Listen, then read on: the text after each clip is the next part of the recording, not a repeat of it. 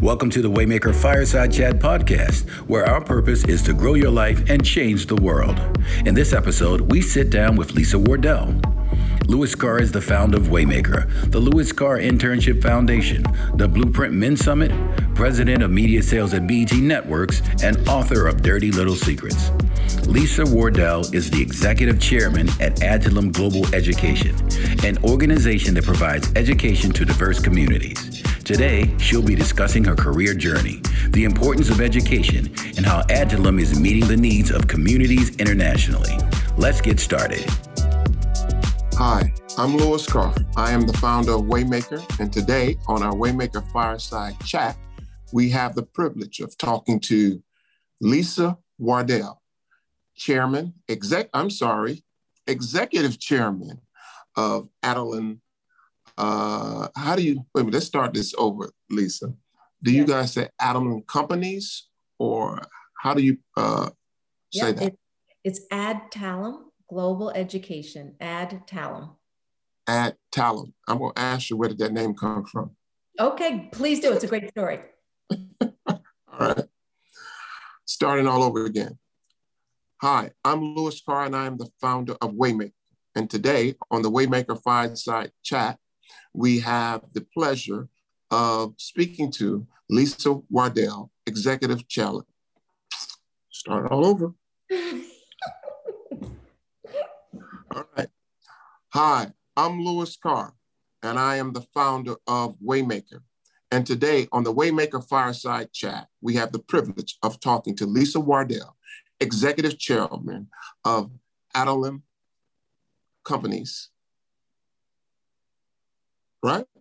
Yes, that's it. At Talent okay. Education. You got it. Try it again. Adtalem Companies. All right. Hi, I'm Louis Carr. I am the founder of Waymaker. And today on the Waymaker Fireside Chat, we have the privilege of talking to Executive Chairman Lisa Wardell of Adtalem Companies. Welcome, Lisa. Thank you, Louis. Thanks for having me. Oh, it's my privilege. So I must tell our listening audience that we are friends. We've known each other for a very, very long time, since your early days at BET. So it is a real privilege to have the opportunity to talk to you today about your journey and also uh, the things we share in common. Uh, one of both of our waymakers, Bob Johnson. That's exactly right. Excited to be here. Great. So, Lisa, tell us about the company that you have run and that you are executive chairman. So, everything from that name to the many uh, sort of businesses that you guys sort of have under that name. Yeah, sure. So Adtalem Global Education at its core, we are an education company that provides education to diverse communities. So we do education in medical and healthcare, and we produce physicians, nurses, social workers, all of those folks who are solving really hard uh, workplace and workforce staffing solutions in healthcare. And we do that with lots and lots of graduates who are diverse. Uh, we, we graduate the most Black physicians, as an example, of any other school in the country every single year. But the story of Adtalem, uh, some folks may remember uh, a, a, company, DeVry University. Um, DeVry was the legacy of Adtalem. We, we divested of DeVry to focus on those schools that really drive healthcare education. And Adtalem means to empower in Latin, and we needed a new name. So we did a contest across all of our employees and whoever won got $5,000 and someone came up with, hey, we are here to empower people to reach their career journeys and their education dreams. And that's how we got Adtalem about uh, 2017. So a little over four years ago uh, when I became the CEO, a little bit after that. Now, DeVry's mission was a little different. They kind of focus on technology and infrastructure and things like that. So, how did you guys get into the medical yeah, that's right. And DeVry still does, and they do that really well. And in fact, DeVry's history is that they did that for veterans coming back from uh, World War II um, uh, quite some decades ago. And that uh, mission remains just as important as we know um, today for vets. Um, we had as DeVry Education Group bought uh, a nursing school, Chamberlain University, uh, and two medical schools, Ross and AUC. And those schools were growing uh, at quite a clip. Chamberlain started um, as a one campus, and because of the need for nurses across this entire country, uh, we now have 23 campuses um, and, and uh, 30, over 30,000 students, both online um, and on campus. Same with the medical schools. So if you think about medical medical education in general and physicians, we all know how difficult it is, right, to get in with a primary care provider. Let me give you a couple of a couple of stats. So um, for medical school uh, students, or prospective students. There are over 20,000 each and every year who apply and do not get a spot. Uh, of those, um, you know, over, over, half are more than qualified um, to get into school. And that has to do with just the scarcity of spots for MD um, degrees. And so at our Ross and AUC schools, we're able to sit classes of 600 plus. Um, and as an example, last year, 980 students uh, were graduated from those two schools and came into the US healthcare system in residency. So what we're doing um, and our mission, why we, we moved from the DeVry technology is um, scale, really providing healthcare at scale, because as you know, it's our communities, Black and Brown communities that do not receive the same number of healthcare workers per capita as other communities. And is this mostly served domestically, or do you have international students who also participate in the program? Yeah, sure. We have both. Um, and so most of our doctors and veterinarians will come back, and about 90% will um, serve and practice here in the US, about 10% Canada, um, and actually little little under that because we have a, a few that do practice uh, all over the world. Uh, we have students from, from Africa, from Asia, et cetera, uh, who come to go through that US residency um, training and then, uh, and then practice. So yeah, very diverse student group um, uh, across all of those uh, uh, schools.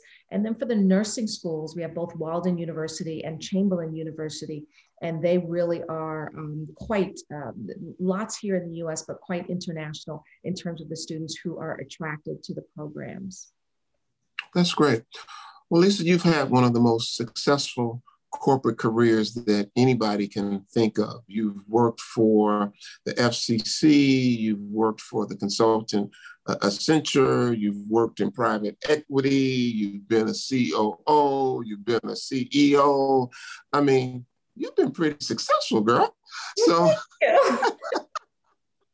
so what would you say is the fundamental uh, things in your career that sort of helped you? Yeah, well, we have to start. We're, we're on the Waymaker podcast, so we'll start there, right? You had mentioned uh, Bob Johnson, and, and maybe I'll rewind a little bit earlier than that. But you know, even my first uh, role out of the uh, out of law school with the FCC, uh, I worked for a gentleman named Bill Kennard, and Bill was the um, general counsel at the time. He went on to become, um, you know, the, the, the commissioner of the FCC. I, I, didn't know you worked for Bill Kennard, Lisa. Yeah, I'm, I'm learning myself. I worked for Bill Kennard, and I tell this story um, uh, all the time because I'd come out of law school, and, and, he suggested I go to business school, and I'm not sure if that was because I was such a bad attorney, because um, I worked for him as a lawyer in the general counsel's office, or if he saw something in me uh, in and around deals and negotiating and things like that. And he actually wrote a recommendation, personal recommendation for me uh, to go to Wharton um, and, and, I did that. And just just a couple of years ago, I, I sent him a note and said, you know, when I became CEO, so five years ago or so, and said, you know, look look what you started. Um, so I think um, between uh, Bill's influence, um, uh, you know, folks that that that have helped me along the way, many of many of the BET, um, you know, legends, Debra Lee, et cetera and then, of course, going to work for Bob uh, when he decided that he was going to take on this second act and do something post BET that allowed, and this has really shaped my career, that allowed um, diverse people, Black African Americans, to break barriers in different industries. And so he picked, of course, the really hard ones financial services. We started a private equity fund with Carlyle, uh, no less, um, banking, um, hedge funds, uh, real estate with Tom Baltimore. And I really watched him do that. And so, um, you know, it's been full circle for me to then become a public company CEO. Um, at the time, uh, Ursula Burns had just retired, so the only um, African American uh, woman. Uh, since then, thankfully, there have been several um, that have come and, and, and are running uh, large public companies. But um, all of that um, sort of uh, building on that uh, that start with the RLJ companies. So, uh, Lisa, you, you, you mentioned your degrees, and, and, a good friend of mine, Hill Harper, uh, I introduced him once upon a time, and he had so many degrees on his bio, I thought it was wrong.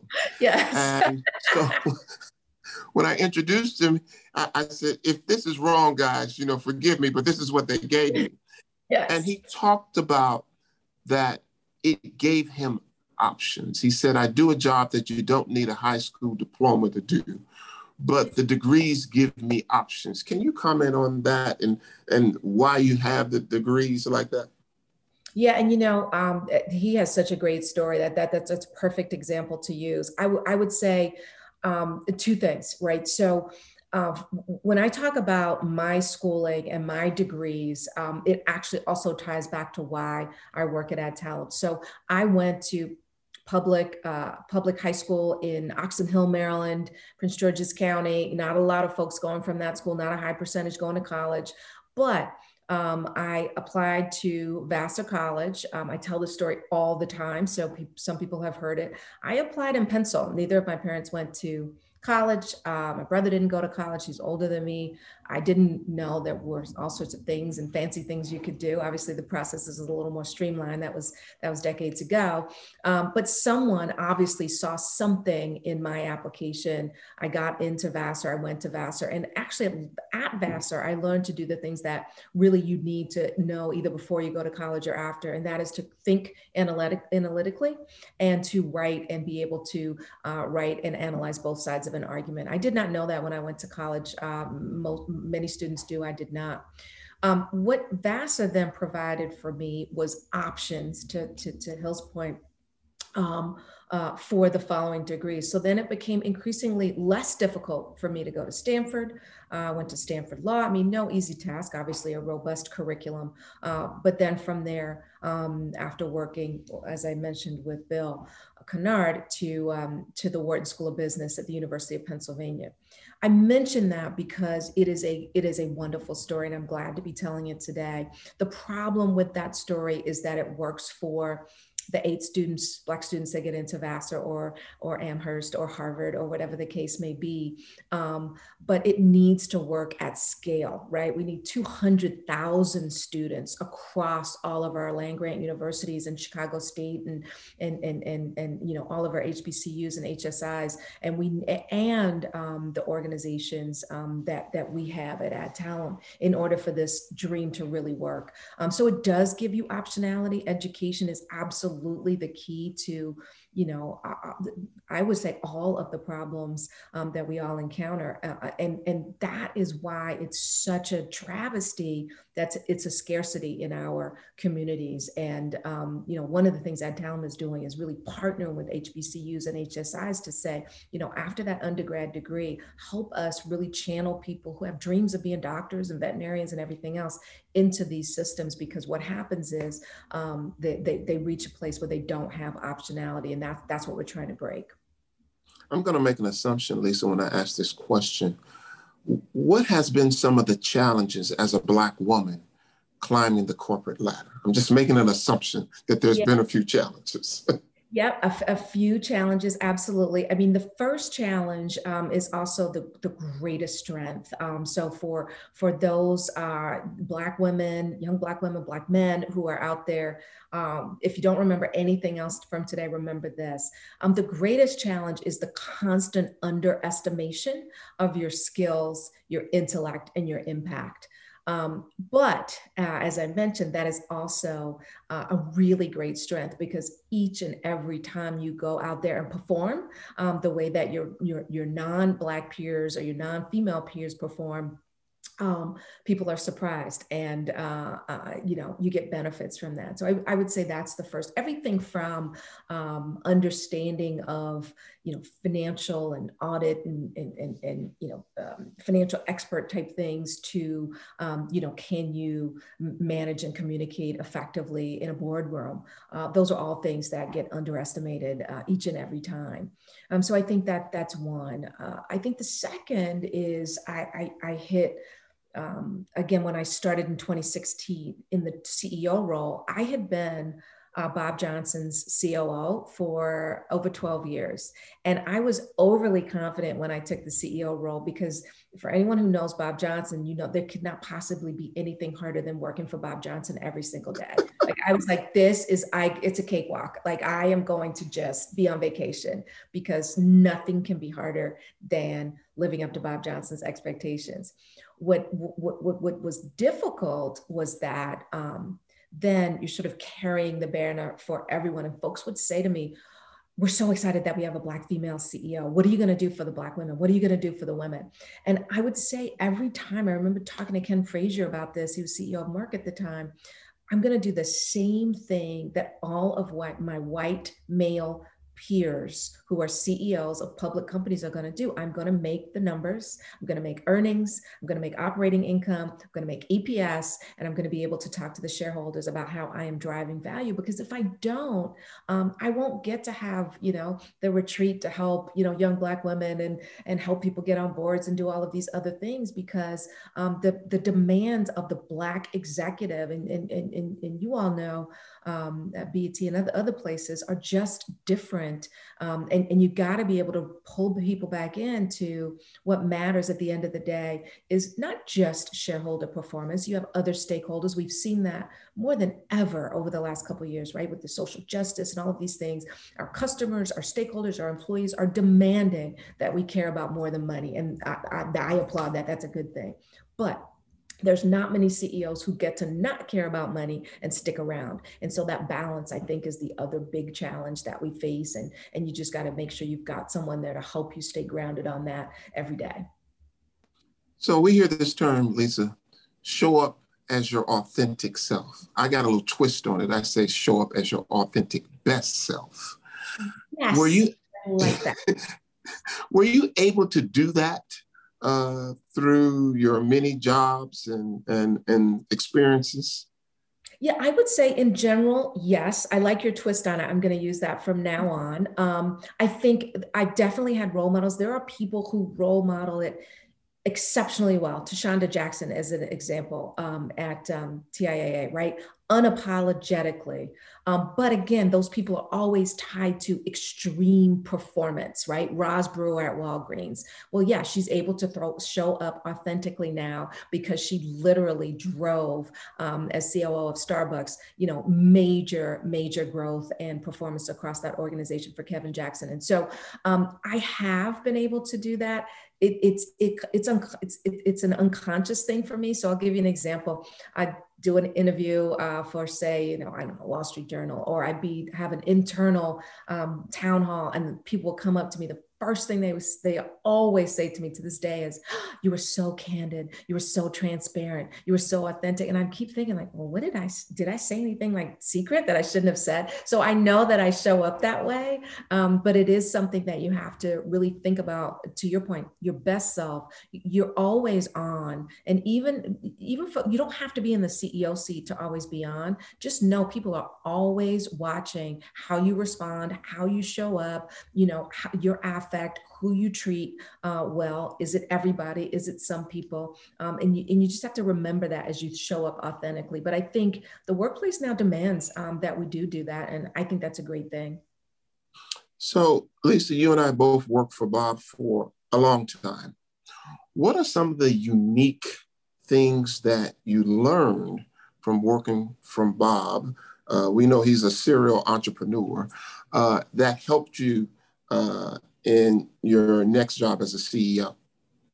Yeah, so I think that the biggest thing uh, with Bob is that he has extremely high demands and expectations of uh, the executives who work for him. Um, and I and I say that in a positive way. I say it because it it it allows this sort of no excuses space where um, you're able to, to, to really grow in yourself and also demand that of others right? Because as you get to a certain point really your um, what's valuable about you is obviously your your your skills but that's table stakes. What's valuable is can you really spot and assess talent who will also um, you know have high demands and expectations of themselves and their teams? And if you look at bob and his legacy you know, it's just not coincidence, right? That um, uh, Tom Baltimore, who runs a, a, public REIT, and Leslie Hale, who runs RLJ Trust, and and and me. Um, you know, there's only a handful of Black CEOs out there. Half of them came through Bob's shop, and not even just CEOs, but really, you know, successful people um, uh, that have come out of there. You yourself, Debra Lee, Scott Mills, and others. And so um, I think expectations is really one of them. The, the other thing that I tell people all the time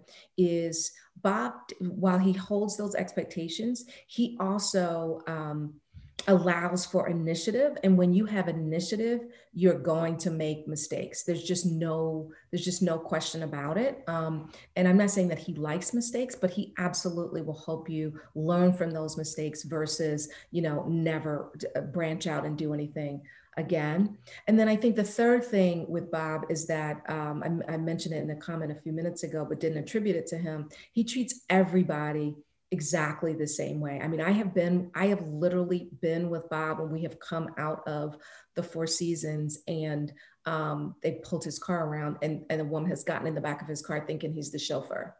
Right. And he will, ha- I've been there and I'm just, I'm aghast. And he just says, Hey, not this is this i'm sorry this is my car you know absolute no indignation just absolutely um, a response that lets that person really think about their lens right versus um, you know uh, uh, an inappropriate response. And, and i've seen him do that. That's just one example over and over and over. And so um, it has helped me uh, it, because everyone gets frustrated. Everyone has bad days. You know everyone that has that you didn't you got a really bad seat on the on the plane type of thing. Um, and it's helped me really remember that everybody everybody needs to be treated exactly and everyone's had a bad day um, just like i might have. So when you think back lisa uh, what advice do you wish you would have got in your early stages of your career as a, a diverse person and as a woman? What, what advice do you wish someone had told you when you were 22 yep. 23 24 years old?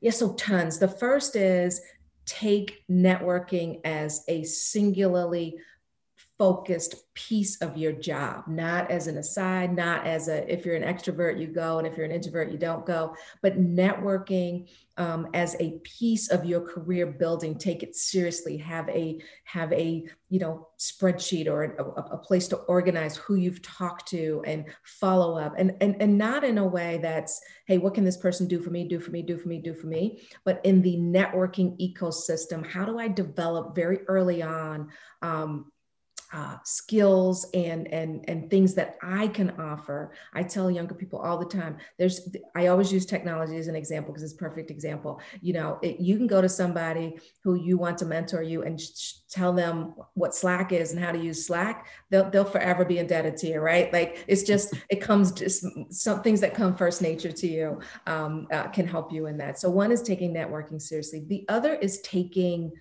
the, the, the the way I got to where I um, am today, in my opinion, is two things. One is taking risks and taking the difficult, messy assignment. Um, it sounds super cool, right, to be CEO of a public company um, the bar was low. I mean, there was nowhere for the stock to go but up. Uh, and as a result, I was able to triple that stock and, you know, show performance. I mean, obviously you still have to perform, but it's taken on those risky assignments. Marvin Ellis, um, Ellison, who's now the CEO of Lowe's, Fortune 49 uh, company, he took on J.C. Penney at a time that you know people thought he was insane to take on J.C. Penney, CEO or otherwise. So taking on those those, those big risks um, and, and taking a risk, you know, obviously making sure that you understand where your skills are and where they are not. uh, for sure. And then I think the final one, um, which is it, it's really hard. I can do it now, but I did not do it in my 20s for sure, and maybe not my 30s. Is seeking and taking constructive feedback. Um, first of all, most feedback is constructive, even if it's you know this person just doesn't like me, and so they're picking all these nitpicks. You can still learn from that. Um, but being able to take feedback and really understand, you know, there are things that you need to change and modify um, and do more of and less of. If you can get that early on, there's the sky is the limit. That's great. So, uh, Lisa, I want to go back to education. During these two pandemics, uh, COVID and racial injustice in our country, a lot of students of color have just given up said it's just not worth pushing forward. They've lost motivation, inspiration. What do you say to them during this time? Yeah, what what I first of all I would say um, from an empathic place, I get it. You know, sometimes it's just you, you just feel like the no one is listening, um, and and take time to be gracious to yourself and and, and think about gosh, why do I feel that way and why am I here? There's there's no question. You can't just say, well, you can't feel that way. You got to um, march on. At the same time, what I would say is, as many students who are who are just feeling um, like there's just no place to go. Um, there are as many students who have been so inspired um, and and and have just demanded that things change. And I would I would encourage those students um, to look at you, you, you have no further to go than your, your sort of your favorite brands if you will. Those brands that we all know have not done a lot for diversity and and sell almost everything they make to diverse people right? You look at a couple of those brands and you see where they have shifted and gone over the last year and a half and you see that you have a voice and that your voice is being heard. Um, and then you know if you combine that with the fact that you think about you know all of these folks who just, um, it's not just George Floyd or Breonna Taylor, the names we know, but all the names we don't know, right? And say, you know, all of that um, would be in vain if we all just say, hey, it's just too hard. Like we have to think about what that opening makes for us because there has never been a time in this country from my perspective where things have we have more options and there's more possibility uh, for communities of color and Lisa, here's here's a personal question. There used to be the saying that women couldn't have it all. so you couldn't have the great career and you couldn't have family. Can women have it all? They can. Um, this this I, I give two sides to this. The first, I, I, tell people all the time, and it goes back to this um, giving yourself grace there are times, and my daughter's name is Grace. So I, when I think of that, I always think of uh, uh, twofold. Um, there are there are days, um, and there are weeks, in fact, when I am an, a was a superb CEO, and more recently, over the last couple of months, just a, a rocking executive chairman. The board meeting, earnings. I can see things that are going on. I can see around corners for the CEO. I can manage the board. I'm really, really good. I'm on point. And those might be days where, you know, I'm, I'm a mediocre mom. You know, maybe I forget snack. You know, there's all sorts of things. Um, uh, I don't send the college, uh, you know, forms in, whatever the case may be. And there are other times when I'm just an amazing mom. And I know because my kids say, you're amazing mom. I can't believe you did that. I can't believe you remembered that you know um, and and those are days when I, I, may not be on call 24 hours a day or i may miss a couple of emails and have to go back and et cetera et cetera. And you, and you just have to give yourself the ability to have that balance um, and then also just know your strengths. I mean, it, it's a, it's, I think it might be a scientific fact, Louis. I don't know, but I would say it's a scientific fact. Women can multitask, you know, uh, women can um, really drive agendas and they are uh, able to manage teams in a really unique um, uh, and wonderful way. Uh, but what that means is they also always put themselves last, whether that's mental health, physical health, relaxation. Um, and I think one of the things that the two pandemics you mentioned have really uh, brought to the fore as we look at women, you know, leaving the workforce in, in droves, et cetera, is that women really are going to have to reprioritize and put themselves first in order for, you know, spouses and elder care and children and all of those other things um, to be taken care of. And I think that's been a positive outcome uh, from the pandemic but I go with so, yes. Uh, uh, uh, okay, you got it. we needed to hear that. um, I always talk about people who've had waymakers, and you've mentioned Bill Kennard, you mentioned Bob, that they can't help but wanting to be a waymaker for someone else. Yeah. Do you believe that's true? Absolutely, absolutely. Um, go out of your way and see people, and you see yourself in people. Um, and, and ab- absolutely, if you've had a true uh, waymaker or, or, or, two in your life, um, there's no, nothing you can do but pay it forward. Com- absolutely believe that. Thank you. So, with that said, Lisa, what's the future hold for Lisa Wardell?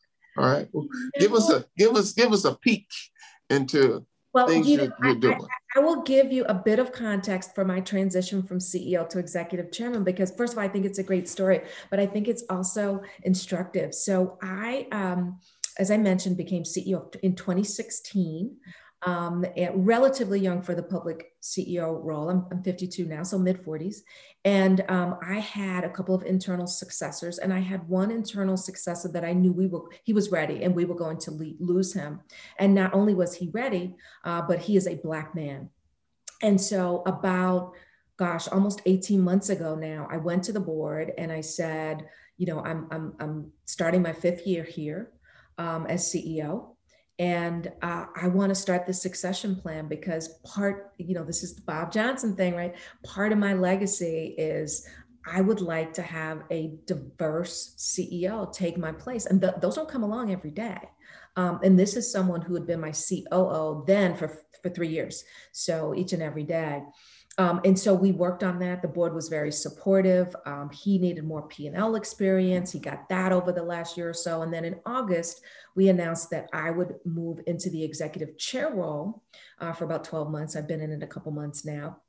And Steve Beard would take over as the CEO. The third, I think he's number three now, black male CEO currently, uh, as uh, Ken Frazier and a couple of others have uh, moved to the executive chairman role. Um, and it was a wonderful thing. The first thing I got was a text from Bob Johnson saying, that's how it's done. Right. So I was very, very proud of that. Um, but in the, the following couple of weeks, I started getting um, calls from people first saying, "Are you okay?" And I'm like, "Well, when when the 8K comes out and you see, you know, uh, the exec chair terms, yes, you'll know that I'm okay." Um, and that it was this was in fact my idea, but also, you know, what's the super secret job you're going to? You know, can you tell me? And I was like, no, I really don't have one. What I did was I stepped aside to make way for somebody, and in, in addition, a Black man to become a public company CEO, right? Um, and I think if I was maybe I don't know, 62 or 65. The great thing about being in the corporate world is the 50s like young. They're like, you're so young. Mm-hmm. Nowhere else. My kids are like, you're so old. Um, but um, you know, people just really didn't believe that I had done that. I was like, I absolutely did that um, because it was the right thing to do and it was the right time for me. And I had done everything that I needed to do to turn Adtalem around. Um, and so the, the, short answer is I'm not sure yet. Um, obviously, my roots are private equity. I think I've got another run in me. I learned a lot um, being the CEO of, uh, you know, a couple billion dollar uh, company. And so I think I've got a lot of skills to add. Um, uh, but right now I'm having fun being the exec chair. I tell the story uh, in Washington uh, on the Hill. Just joined the board of American Express, which is re- a really fun and great board. I love fintech and, and financial services. So we'll see. But what I would say is, um, you know, if you're at a point where either you know the, the, the timing is right for somebody else and you know that you've got the tools you need to do the next step do it don't wait um, but then also know that in this uh, you know, corporate has changed so much. Um, it is it is a place where now, um, you know, you, you can interview your future employees that you can make sure that your employers you can make sure that you're going to a place that's going to work for you and that you're bringing to your point the best self because what i do know after being at adtalem and running adtalem is i have to go somewhere where there's a mission um, where there's a real diversity and inclusion imperative, not just one on a shiny piece of paper, and where I can make a difference. Um, and so, yeah, I'm taking calls on those three things. well, one last question. Talk about the work in regards to what you just said that you're doing with Ron Williams. I know uh, I spoke to Ron, and you know he's huge supporter of yours. Uh, so talk about that work that you guys are doing to create yeah. opportunities and it, it ties right back into your um, being a waymaker. First of all, Ron is is fabulous. If you haven't read his book, um, def- definitely pick it up. I, I read it. The name is escaping me. And out leadership. Learning to lead. Learning to lead. Thank you. Um, but it's a it's a fabulous book. His and Ursula Burns, great reads. Um, uh, just just fabulous. And you know. There, there's two places where Ron, myself, Ursula, others feel that we can be helpful to um, to, to Black uh, corporate America, basically. And what Ron is doing is he is helping train those um, uh, leaders who are the next CEOs of public companies, public or private, but but but but but large companies. Um, it, it, it, he has a has a group, and he asks us to come in and sort of talk about what are those things that are different um, about uh, being the CEO, even if you've been in a real, uh, a really executive, high-powered executive C-suite job for a while. Um, he's got a great program. Uh, people give their time. Ken Chenault, Ursula Burns. I mean, you know, just just if Ken Frazier uh, people who are, you know, we all know and have followed their careers um, to really give advice. And so that's that's one piece. And then the other is, of course, boards. Um, how do you get board ready? Uh, boards are much more accepting of uh, folks who are not sitting CEOs, which I think is the right thing to do. I put four women on my board in my tenure, none of whom they had never been on a public company board. Some of the best uh, board members we have. And so uh, I work on both of those things with Ron. He is a legend um, in terms of giving back. He will give time and he will give energy and he will give resources. Um, and we, we are we are so lucky to have him in our community. Well, Lisa, thank you so much. Uh, our Waymaker audience is going to love this. Uh, we appreciate your candidness and we appreciate your authenticity and your best self. Well, thank you. Thank it's you, Lisa Wardell. Thanks, Louis. Good to see you. Thank you so much for listening to this conversation between Louis Carr and Lisa Wardell. What did you enjoy about this episode? Let us know on our social media at Waymaker Culture. Don't forget to claim your first six months of the Waymaker Journal free at waymakerjournal.com. And be sure to enter the Waymaker giveaway by going to waymakercontest.com. Subscribe to the Waymaker Fireside Chat podcast to get notifications each time we release an episode.